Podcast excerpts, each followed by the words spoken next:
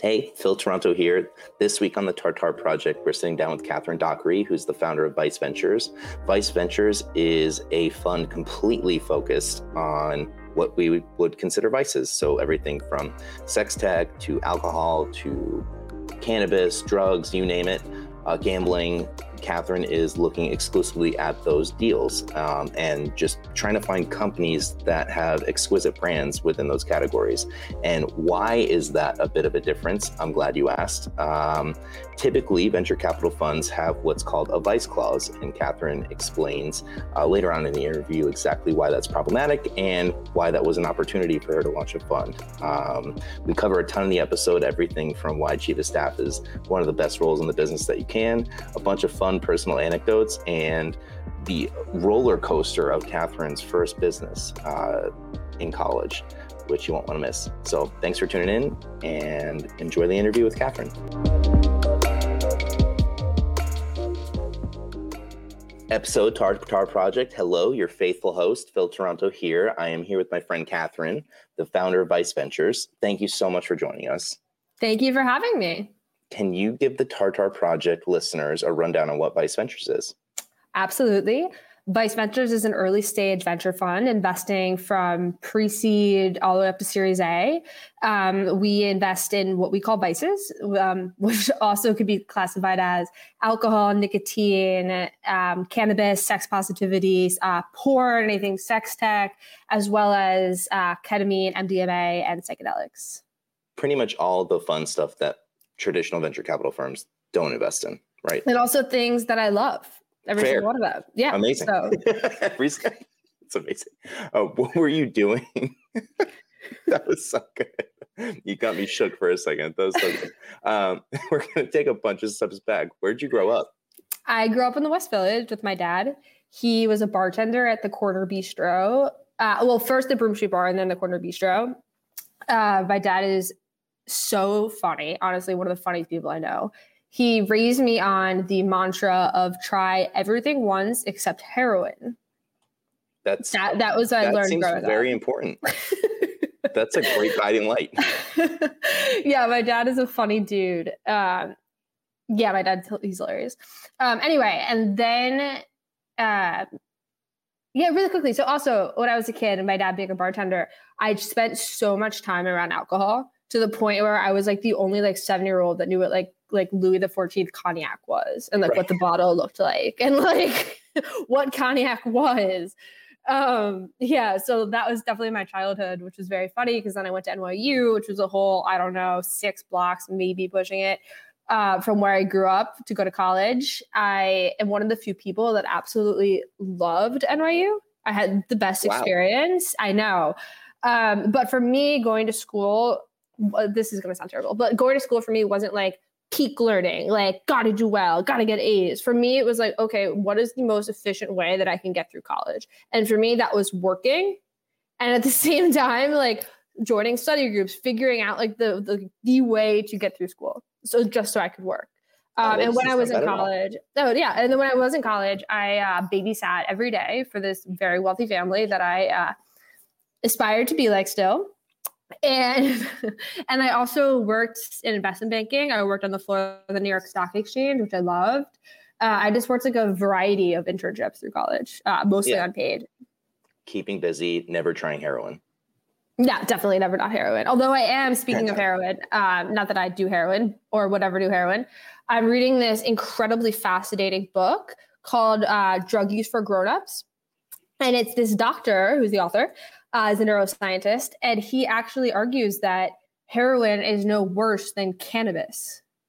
In terms, I know I'm like I love this book. I can't put it down. I'm, I have like a lot of pages left, but uh, I do find it incredibly fascinating. Uh, so much so that he thinks that harm reduction, which is like usually like a drug that's less harmful than the previous one, right? Or if it's like giving needles to heroin users, right? So they can have clean needles to use. Uh, a lot of people would call that harm reduction. He calls that uh, not helpful whatsoever to the drug environment. Like he wants every drug to be legal. He wants like free drug testing everywhere, which I'm obviously 100% support. Um, anyway, not that you asked me, but that was my heroin story. I, I, probably would get to it, so I appreciate you just like jumping ahead. So thank you.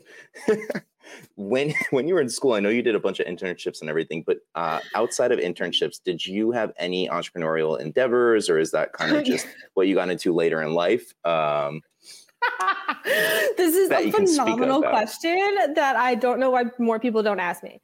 First company I started, I was a freshman in college. And, and and I don't know if anybody knows this, but uh, the floor, the like the living floor that you live on at NYU, it's co-ed. So there's like women, men, whatever. Um, and we would always sit in the hallway at night, like drinking like the cheapest fucking vodka you could find. And then all of a sudden, I was like, what if we design shoelaces and call them trendy ties and then sell them to kids? so that these kids can be like excited to learn how to tie their shoes.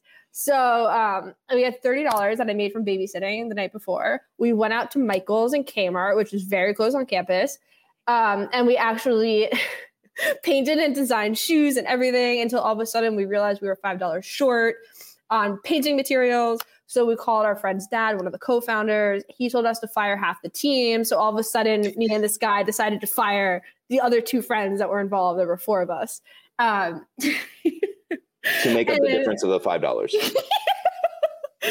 yeah, and then we put them their mattresses in the elevators um, and said that they were completely banished. Not that you asked me what happened no, with my first wow. venture, but that's yeah, we went bankrupt. HR got implemented. Actually, yeah, we didn't get yeah before. we actually didn't get bankrupt actually uh, because my friend's dad bailed us out. Uh, just the ones that weren't fired and still had equity.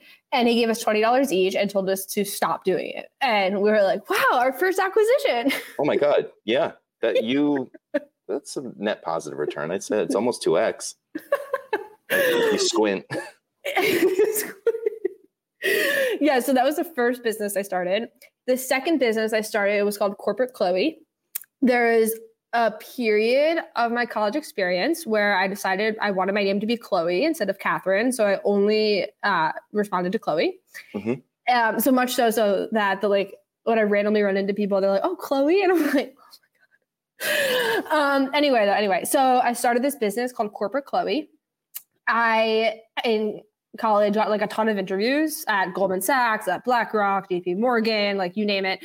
And I realized that a lot of the kids on campus that meant something to them, right? Like getting an interview like at a Goldman Sachs was like, like, I really did do well in school, right? So then I was like, you know what? Like, I made my own resume. I write fantastic cover letters. Uh, I'm gonna literally start a business called Corporate Chloe and do everybody's resume and cover letter between twenty and forty-five dollars each. Amazing. Yeah, and I made a ton of money on it, and then uh, I got in huge trouble by the school actually, but uh, that only happened because I put a a job posting on um, the school's like job posting site, and I was like, I was like, uh, "Are you looking to get an interview at Goldman Sachs? Are you looking to talk to people at Blackstone? Corporate Chloe has all the answers. And then the school reached out and they're like, oh, did you go for EIN? Like they didn't know it was a student. And I was like, fuck. And then they caught me and it was a whole thing. But I did walk away with like over $5,000. So for me, that was super meaningful at the time. But that seems like that was on the up and up. That was a service based business. Like it's not like you were creating fake resumes or fake transcripts or anything. That seems. I started careers. I mean, that's what I was kept telling myself at the time. But yeah, I, I I don't see the problem with it. Just because you didn't have an EIN, I think that that's a little archaic. My I mean, you should be faculty at NYU. I think the students would do a lot better if oh. you were involved. It sounds like. Thank you. Thank Career you. counseling, maybe. I don't know. Yeah, we'll get into it. Maybe it's my my third act or something. I don't know. Potentially. Love it post NYU, what what did you jump into? Uh, yeah, so so let me back up a little bit. So while interning uh, at NYU on the floor of the exchange, I started writing a blog called Dockery's Daily Docket. That I woke up anywhere between like 4:30 and 5:30 a.m. Um, to send out by 6 a.m. So it was like the first email in people's inboxes.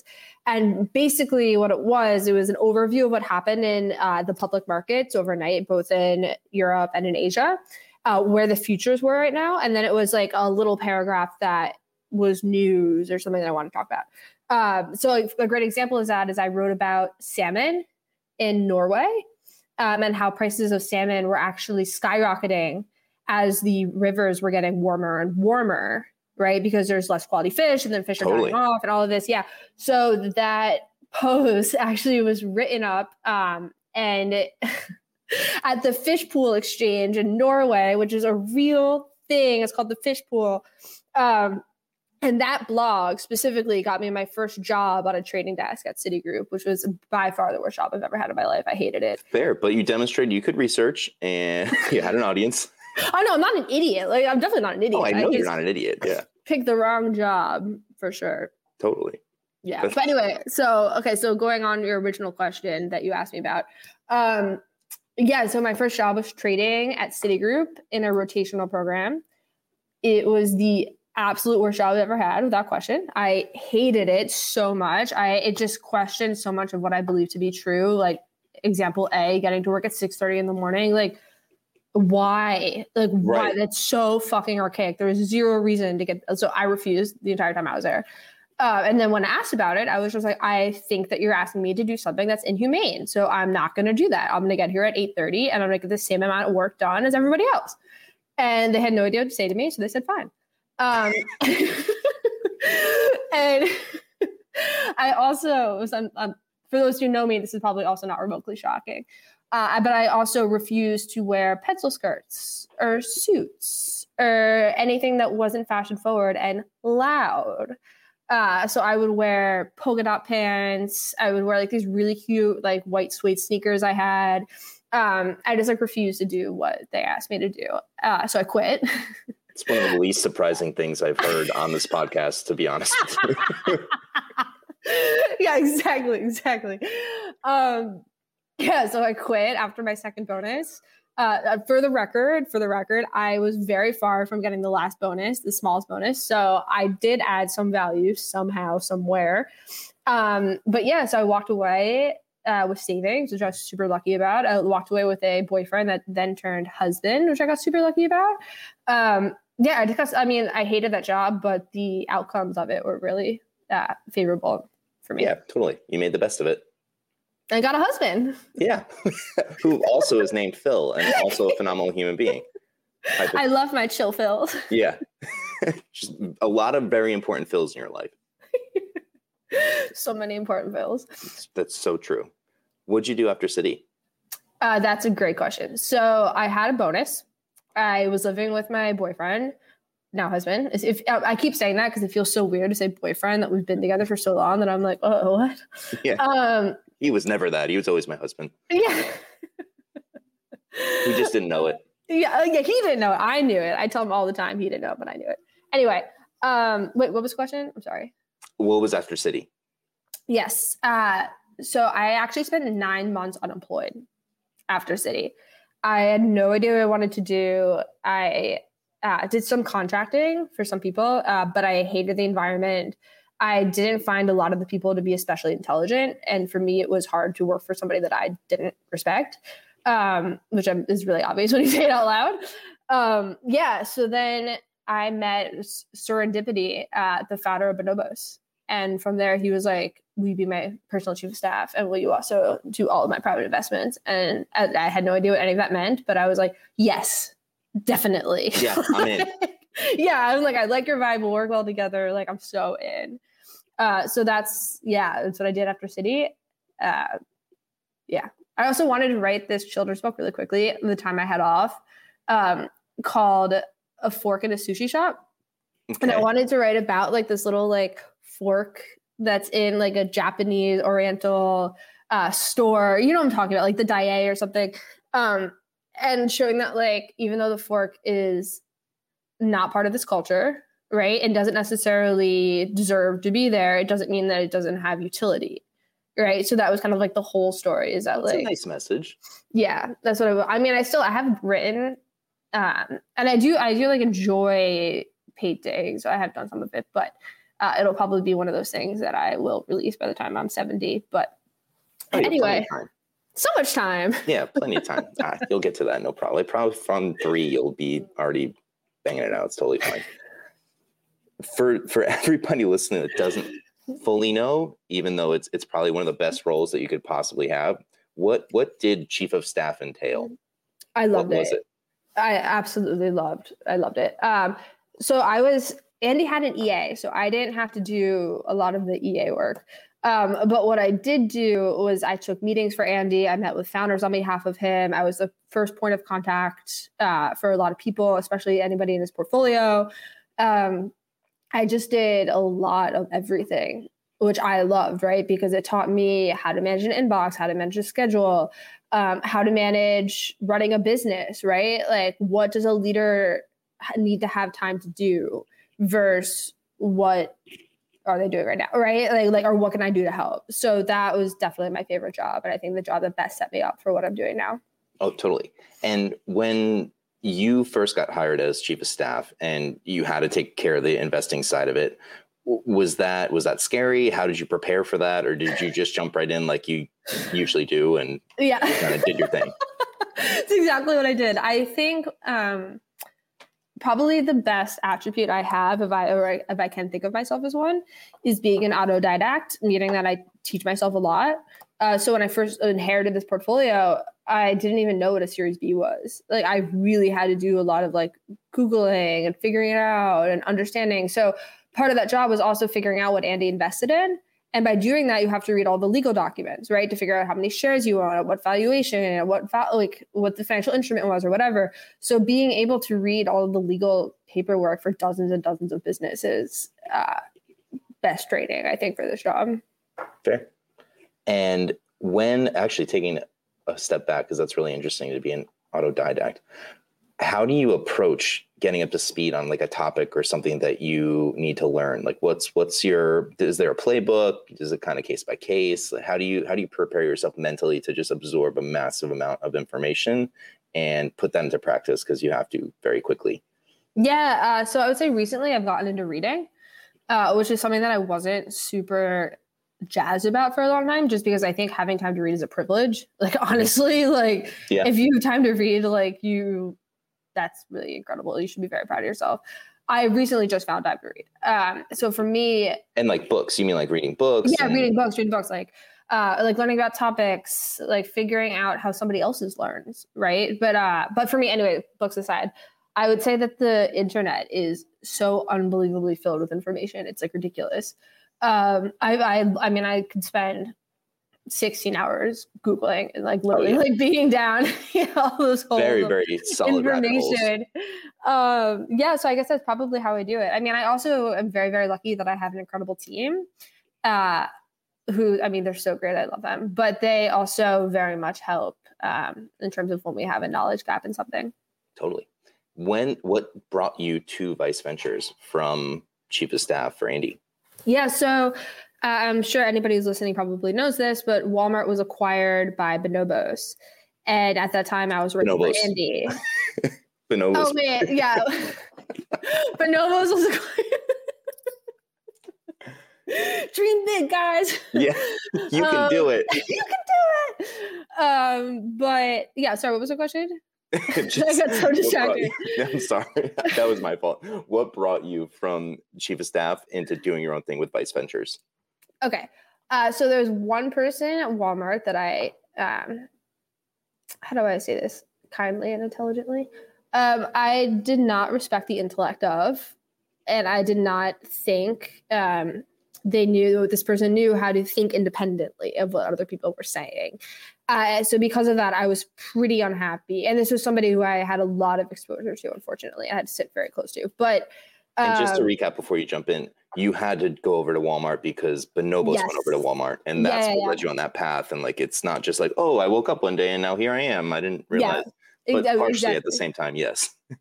Yeah, I mean, growing up in New York City, there's no Walmart here, right? right? So like, the first time I ever worked at Walmart or I ever went to Walmart was working at a Walmart, right? Like, and then I got this like uh associate card where you could flip it over and like you like enter the digits into the uh, cashier or whatever. And I was so excited because I was like, oh, I'm going to get my 10% off. Yeah. And it didn't work because it said I wasn't in the system yet. And I was the yeah. one time I'm going to use my discount. Yeah. Um, anyway, yeah. So there's one person at Walmart that I, um, I like usually I say that somebody has a medium intelligence. I found it incredibly unfortunate that I had to deal with this person. Um, and anyway, so that's kind of the reason why I decided to leave Walmart, just because I just was so fed up I mean, this person made me cry like a hundred times. So I, I, was just so fed up that I, I was like, I'm leaving. Um, but to leave, Andy was like, uh, just wait out your contract, like blah blah blah, like interview at funds, like you'd be a great investor. So I was like, okay, he's known me for a while. That's a great idea. Yeah. So I start interviewing at a ton of companies and a ton of funds, and they all asked me to pitch a business. And I personally had invested in this canned wine business called Bev, who's uh, I invested four and a half years ago, but their round uh, was just led by Founders Fund. Uh, they just closed an E&J uh, Gallo deal, which is huge. Oh, yeah. um, anyway, so that I just kept pitching Bev. I was like, like the brand is amazing, it's really strong, the product's strong, blah blah blah. And a lot of these fund managers were like, you know what, like we love the founder, or like we just can't do it because we have this vice clause. Or I also heard a lot of like, oh, we invested personally, but like I can't invest out of the fund because we have this vice clause. I just kept hearing over and over. And then I was like, the fuck is a vice clause? Like, why right. are you missing out on all these companies because you have a fucking goddamn vice clause? Anyway, so then I started asking these questions and learning and realizing that venture capital is like the tiniest asset class in like all of the financial world. Like, it is so tiny. It's like minuscule. It's like a rounding error, right? So when you think about that and you think about who funds these venture firms, it's usually a lot of endowments or pensions or family offices or anything. So I just, it was bananas to me that they would allow, that somebody would allow their fate to be up to some of these institutions that totally. were acting incredibly selfishly. Uh, and growing up, being my dad was a bartender, I also didn't think that making money uh, with alcohol by serving people alcohol was bad. Right. Like I didn't understand why it was stigmatized. It literally like paid for dinner for my dad and I, right? Like so that was really bananas um, yeah, so at that point, I was like, you know what? Like, if nobody else wants to understand why vice investing is important, both culturally and economically, uh, I don't want to work for them. And I was like, I'll just do it myself and I'll call right. Vice Ventures. And I found a lawyer whom I adore, Luke Bagley, who I think I introduced you to because all good people should know each other. Right. Um, and he was like, this is great. He was like, I'm in. And I'm like, okay, what does that mean? right. he was like, he was like, I'll be your attorney. I was like, okay. He's like, you want to raise a fund, right? I was like, yeah. And he was like, it was silent, exactly like that. And I was like, how do I do it? And then this, one, he's like a partner at Cooley, like really young. On the come up. On the come up. Hey, want to help me? Anyway, yeah. So he helped me put up, um, set up the fund, set up SPVs, figure out track record, blah blah blah, whatever. Uh, so I was very very lucky that I had that attorney for sure. He's amazing. Totally if you had to give advice to other people aspiring to be a fund manager around either maybe a unique angle like you were or maybe a not unique angle what would you say outside of find a good attorney would be the first advice you would give them that was actually really quickly the worst advice i've ever received uh, by that same stupid person that i have no respect for um, this person was like make sure you get a good attorney and i was like do you think I would have gotten a bad attorney? Right. I was like, the fuck? anyway, um, sorry, I got so distracted and angered. Okay, I remember the question. Um, I would definitely tell people that nothing is actually personal. Like people, like people just act in their best interest, and it's like very rarely about you. So if somebody says they have to pass after talking for thirty minutes and they're really upset about the family office, it usually means that somebody's uncomfortable advice, right? It's it's not it's nothing to do with me. It's not because of me. Um, and I think that's the best advice to get outside from just being a founder or starting something, right? Just like realizing yeah. that like so much of your life, like it's about you because you think it's about you, not because everybody else thinks it's about you. And right. It's really about them.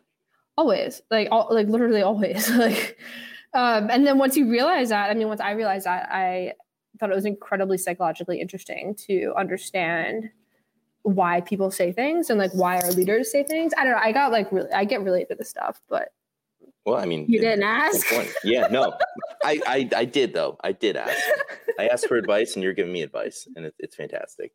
Um, get a good lawyer. yeah, get a good lawyer first and foremost. He is a very nice person. I have oh, to. Also, the person that I despise. Oh, my lawyer, Luke Bagley. He's amazing. I love him so yes. much. But the person I despise, uh, this person also uh, told me when I told this person that I was doing Vice Ventures after they told me to get a good lawyer, and then I vomited, and then they were like, "Well." at least make sure uh, that people respect you or something. And I was like, okay, you're an idiot. And then the second thing, this person said to me was best of luck with Vice Capital. I'm not Wow. sure it's going to succeed. So endearing. so kind, so thoughtful, you know, so helpful, gives me so much confidence that my it could succeed. I don't know. Meanwhile, the person has yet to say a single positive thing. So if you're listening, you could say sorry and I would appreciate it. Thanks so much. Thanks so much.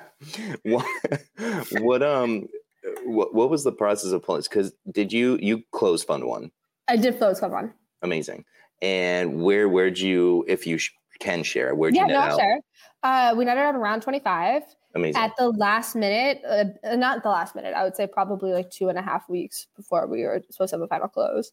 We got some information and we decided that it made more sense not to dilute our early investors um, and to just close the fund and call it a concept fund and hopefully have a bigger fund too. amazing. And when you were when you were fundraising um it probably took a little bit of time to get people to get comfortable with vice even though it's a really brilliant idea. And probably everyone you said it to was like oh that makes a lot of sense. And then when it came time to wire it was just like crickets. Um, how did you approach the early deals? Because i know you mentioned um, spvs which Yeah. for the listeners are special purpose vehicles Uh, so the first SPV I did was for a company called Recess, which I'm sure a lot of people know at this point. Uh, CBD sparkling water. That was the very first SPV I wrote, and like inve- like and founder I truly, truly, truly believed in. Um, so that we did that first, and then we did a company called um, Ten to One Rum. mark Yeah, Marc Farrell. Yeah, shout out to him. He's a genius. Uh, so I did SPV there. And then from there, uh, my lawyer was like, you should do like three or four more. And I was like, fuck that. I'm raising my fund. So I put together the deck. Um, I had no idea what I was doing, like almost no idea. I sent it out to, I was like, in my mind, I was like, who is the smartest, most powerful, richest person that I can think of that I have the email address of? And it was Marc Andreessen so I just cold emailed him and he, he was like, I love it.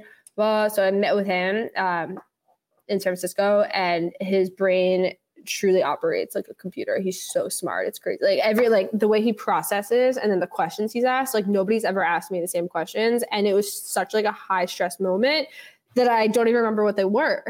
right yeah. I just remember being like, being like, oh man, like this isn't the same ones get over and over and over again. wait that's that's not on part of the script what, what's God happening damn it. Yeah.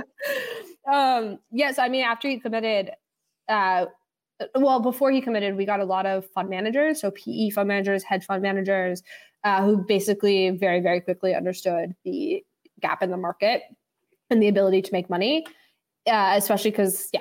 And uh, yeah, then from there it was Marc and jason signed, and then we got a lot more people interested totally yeah, which was a blessing. I mean, also, I, I'm not gonna lie, it was very surprising to me. I was like, wow, people believe in me. I was like, right thank you so much I appreciate that. let's go. yeah. when when you're considering an investment, is there any one thing that is like, super important for you? Like it, it must ha- check this box, otherwise I'm out. Yeah, so I mean, we look for honest, truly honest founders, right? Founders who put up who are like, we're closing next week. We're like, nope, not not a fit, right? Like founders who come and they're like, we're all about wellness, we're about wellness. And you're like, okay. And you look at the back of the beverage, this beverage company, and there's like 22 grams of added sugar. And I'm like, how on earth are you claiming to be wellness if you have 22 grams of added sugar in your beverage? Right. Um, so just examples of that are things, are companies and founders we would never invest in. Um, yeah, but that, and then also another aspect is that uh, for us to invest, the brand has to be phenomenal, right? Like Recess is a great example because if you think about Recess, almost every American has had a Recess, Yeah. right? Like, yeah, or has seen it on the shelf. At yeah, exactly. Or like I meant like as a kid having a Recess. Rese- I actually meant the can. I was like, I was doing the quick math. I'm like, well, 360. Well, I don't know. I, I don't know. was they're- so I don't know excited that you Yeah. said that. Way to make my day. yeah, my pleasure. My Yeah. pleasure. But yes, as, as recess as a subject in school, yes, almost every American has definitely done that. Yes. Yes, exactly. uh, and then the round we're leading now, Deloche, which is a uh, naturally caffeinated canned cocktail company. Say that three times fast. I double dog dare you. Oh my god, it's so difficult. Um, yeah, so we're excited about that. For sure. And and that uh, passes the smell test for us, especially because the founders are so great. Uh, they've been super transparent with us. We've worked very closely together. Uh, it's we've got like we're even helping them uh, with the idea of launch. Like, how do you launch in the middle of a pandemic, right? Uh, so it's I don't know. It's been really that's been super super fun. You didn't ask me about that, but yeah. So brands are important, and then people obviously are important, right? Like I would never want to work with an asshole. Like I just not yeah. really something that I want to do. Yeah. yeah. Um yeah, but then product is important too, the, the actual product, but it changes so often, right? That like as long as the again the, back to the theme of intellectual honesty, uh, if this person is honest enough, they know that this is going to change other times, right? Like, yeah, yeah, like totally. just get it as close to good as long as possible and just keep it moving. Makes total sense. And since brand is so important, how do you approach building the brand of Vice Ventures? Oh wow, that's the first time somebody's ever asked me that. Literally the oh, first oh, wow. time. I know. Um, wow, it's never really thought about that before. Okay. Marc Andreessen, um, Phil Toronto, Catharine Dockery. dot dot dot. Dot dot dot. Exactly. um, but um, yeah, I mean, the Brand Vice Ventures, we did something which I think a lot of funds are scared to do and don't do is that we hired a PR firm very, very early, like we launched with PR. And for me, I wanted to set the brand up correctly before we did a lot of investing. So actually, after the first close, we didn't even call capital for like two and a half months. Wow. Because for us, we realized that if you look at successful funds, they have strong brands, right? Because a strong brand is what attracts deal flow. So for me, I was like, I would much rather like I'm so bad at attention. You would never guess it. Like quarantine has been amazing for me, which is super, super, super uh, selfish to say. But uh, it was very difficult for me actually to be in front of the press all the time. It was incredibly difficult. Like I didn't sleep the night before the CNBC interview because I was so nervous, right? But I realized like again, like this is not about me. This is about my investors and this is making money for my investors and at the same time this is overcoming stigmas in this category that shouldn't necessarily be there.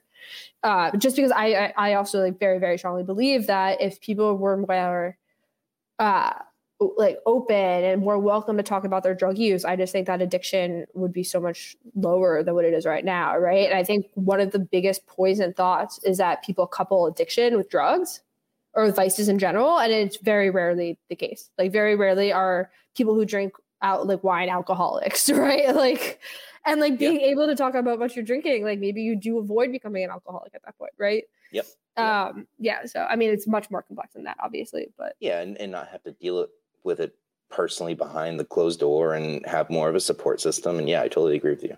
Yeah. Yeah, yeah interesting. sense.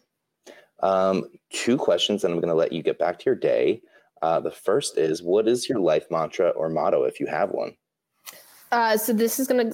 I don't know if this is okay. I'll just tell you. When I was a child, starting in I think it was pre-K or kindergarten. It's gonna make me sound totally psychotic, but I am, so it's fine. Um, literally was like, excuses are for the weak and unemployed. That's what I said. For I think I was like five, four, five, or six around there. Pre-K. Pre-K upwards. Wow. Excuses are for the weak and unemployed. Wow. I wanted and- Bay Ranch my entire life. Mm. I'm not gonna lie to you. Like, no, I what appreciate kind of psychotic that. child says that? that's that's a that's intense. Do you do you still apply that to this very day? No, I mean like I have a better understanding, right? Of like unemployment and the ability not to work and also being 28 and not being six, right? Like kind of yeah. gives you another perspective on employment is for the weak and unemployed. But yeah, that's yeah. That I, am glad. I'm glad that you've come. Excuses around. are for the weak and unemployed, is what I should say. Um, it made one of my teachers cry. Oh wow! I didn't care. Was her yeah, fault. That's fair so you give me my test back on time and it was three weeks late and I needed to know what my midterm score was going to be because I had to prepare to tell my dad if I failed or passed, right? So I was like, this is your responsibility to get this done. Yeah. And then she was just like, it's so difficult. And I was like, excuses for the weak when unemployed. Hmm. Mic drop. yeah. Last question, then I'll let you go. Where can people find you and Vice Ventures on uh, the internet or anywhere? Um, info at Vice Ventures for sure. We're cool. super, super responsive at info at uh, whether it's a company, whether you're just looking to connect in general. Uh, we would we totally love to meet you. Amazing. thank you for doing this. Thank you. I'll talk to you soon. Bye.